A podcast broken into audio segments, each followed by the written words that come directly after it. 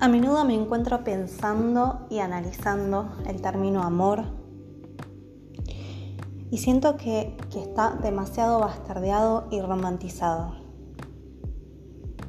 Generaciones y generaciones de consumo de Hollywood que nos llevaron a, creer que el amor es sufrimiento, que el amor es aceptar mecánicas de ambivalencia y, de vínculos tóxicos, creyéndonos que somos salvadores o transformadores de un otro, que quizá ni siquiera quiere transformarse o que en el momento que quiera hacerlo lo tiene que hacer por motus propio y no por una imposición nuestra.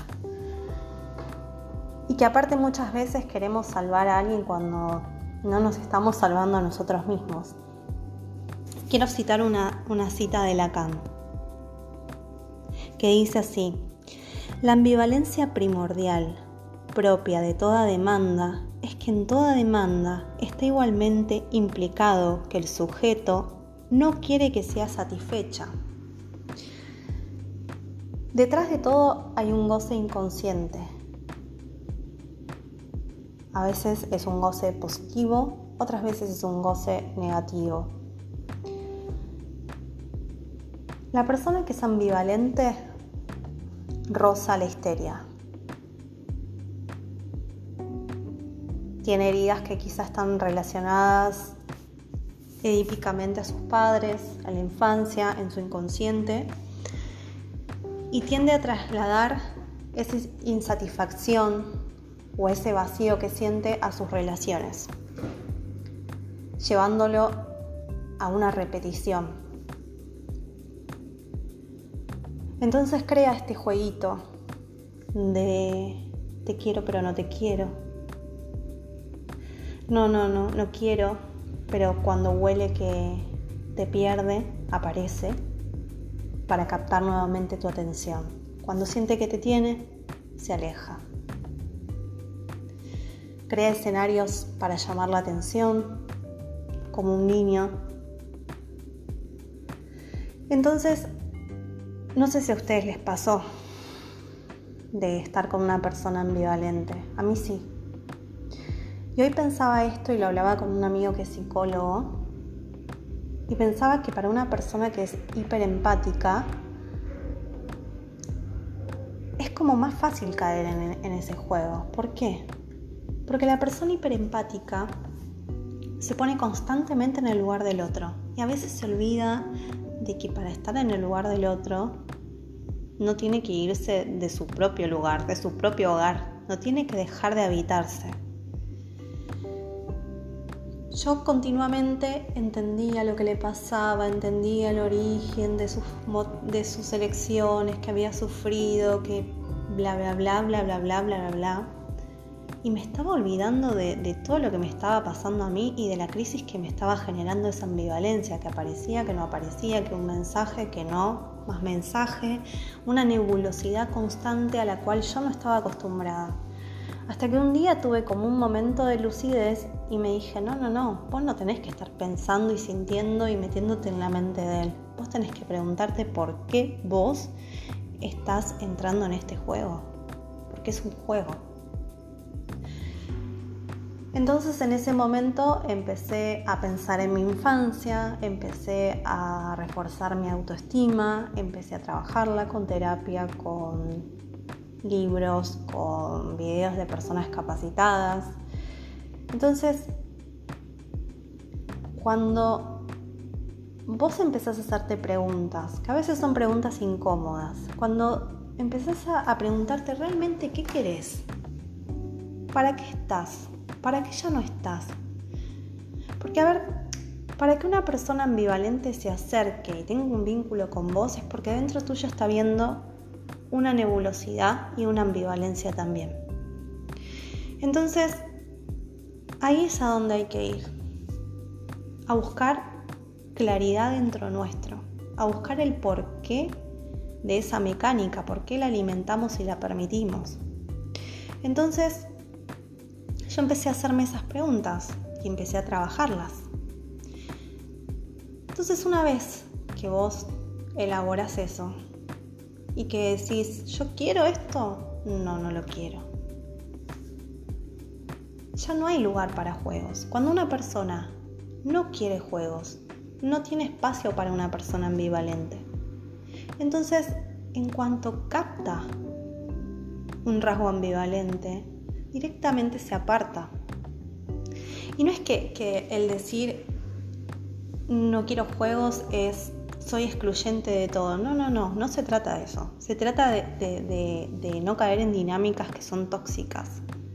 Porque ya queremos un vínculo consciente o construir otro tipo de relación. Es sabido que cuando se empieza una relación se puede terminar o puede no salir como uno desea. Eso es sabido. Sin embargo, si el desde dónde de los dos es distinto, ya estamos partiendo de un lugar equivocado. Si yo quiero ir por el camino azul y el otro quiere ir por el camino rojo, ya estamos arrancando hacia distintos lugares. Entonces, una cosa es que uno quiera vibrar esa ambivalencia y tener una relación de ese tipo, ok. Y otra cosa es que uno diga, no, yo quiero una relación sana, una relación consciente. Bueno, hay que buscar el por qué y hacernos preguntas de, en qué estamos confundidos. ¿Dónde está nuestra nebulosidad que, que estamos vibrando para estar en ese vínculo?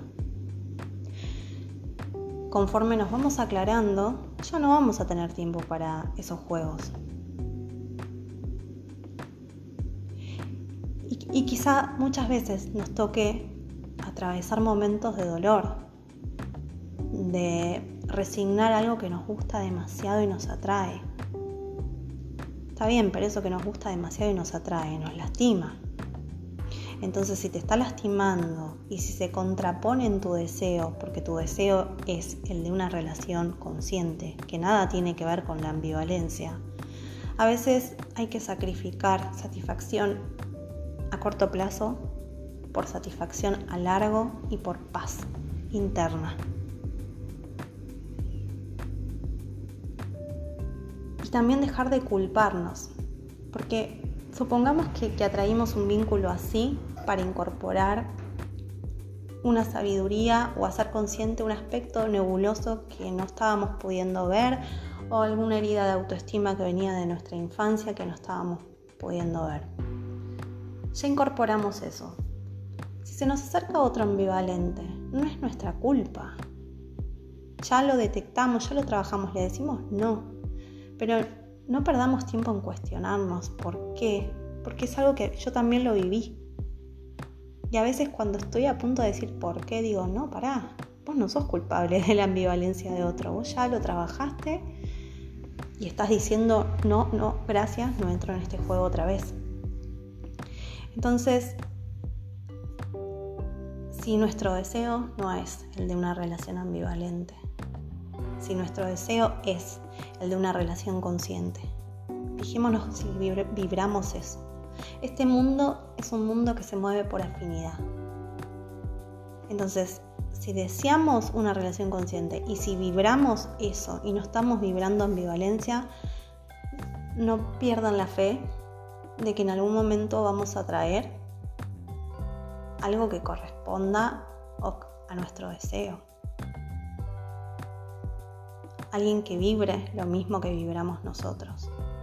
Nosotros tenemos el poder siempre de decir a qué sí y decir a qué no.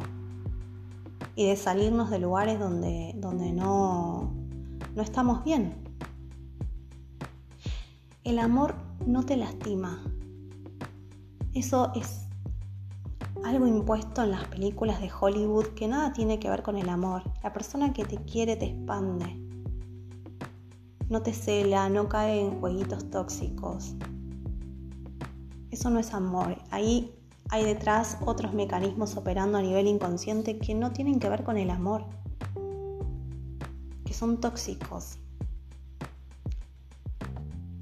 Todos tenemos ciertos mecanismos. Una relación consciente es una relación donde en un respeto mutuo vamos transformando esas cosas, vamos creciendo. sin dejar de ser, sin renunciar a nuestros a nuestra esencia, a los no negociables. Pero estas cosas sí hay que transformarlas porque son tóxicas. Ahora sí, si el otro está en una mecánica de toxicidad y ni le interesa moverse de ese lugar, no somos nosotros quien tenemos que ir a salvarlos. Porque no les interesa. Eso es algo que tiene que nacer de uno. En nosotros está el, tomar la decisión de abrirnos de, un lugar donde estamos siendo lastimados, de conectar con nuestro amor propio y decir, ya no estoy para estos juegos. El amor te eleva, el amor te cuida, el amor te transforma, el amor te, te da alegría. El amor está en vos primero, no está en un otro. Se emite y se comparte. Si vos estás vibrando amor, no permitís cosas que te drenan. Entonces hay que prestar atención en uno, en por qué permitimos eso. No para castigarnos, con mucho amor, porque hay cosas que, que suceden a modo inconsciente y quizás bueno verlo con un terapeuta para poder romper ese círculo vicioso, para cortar ese patrón tóxico. Nosotros tenemos el poder. Y todo lo que está inconsciente, si lo hacemos consciente, lo podemos transformar. No para castigarnos, sino para amarnos, para crecer, para elevarnos. Este es mi mensaje, espero les sirva y que siempre se acuerden, como yo, cada día de sanar. Un beso grande.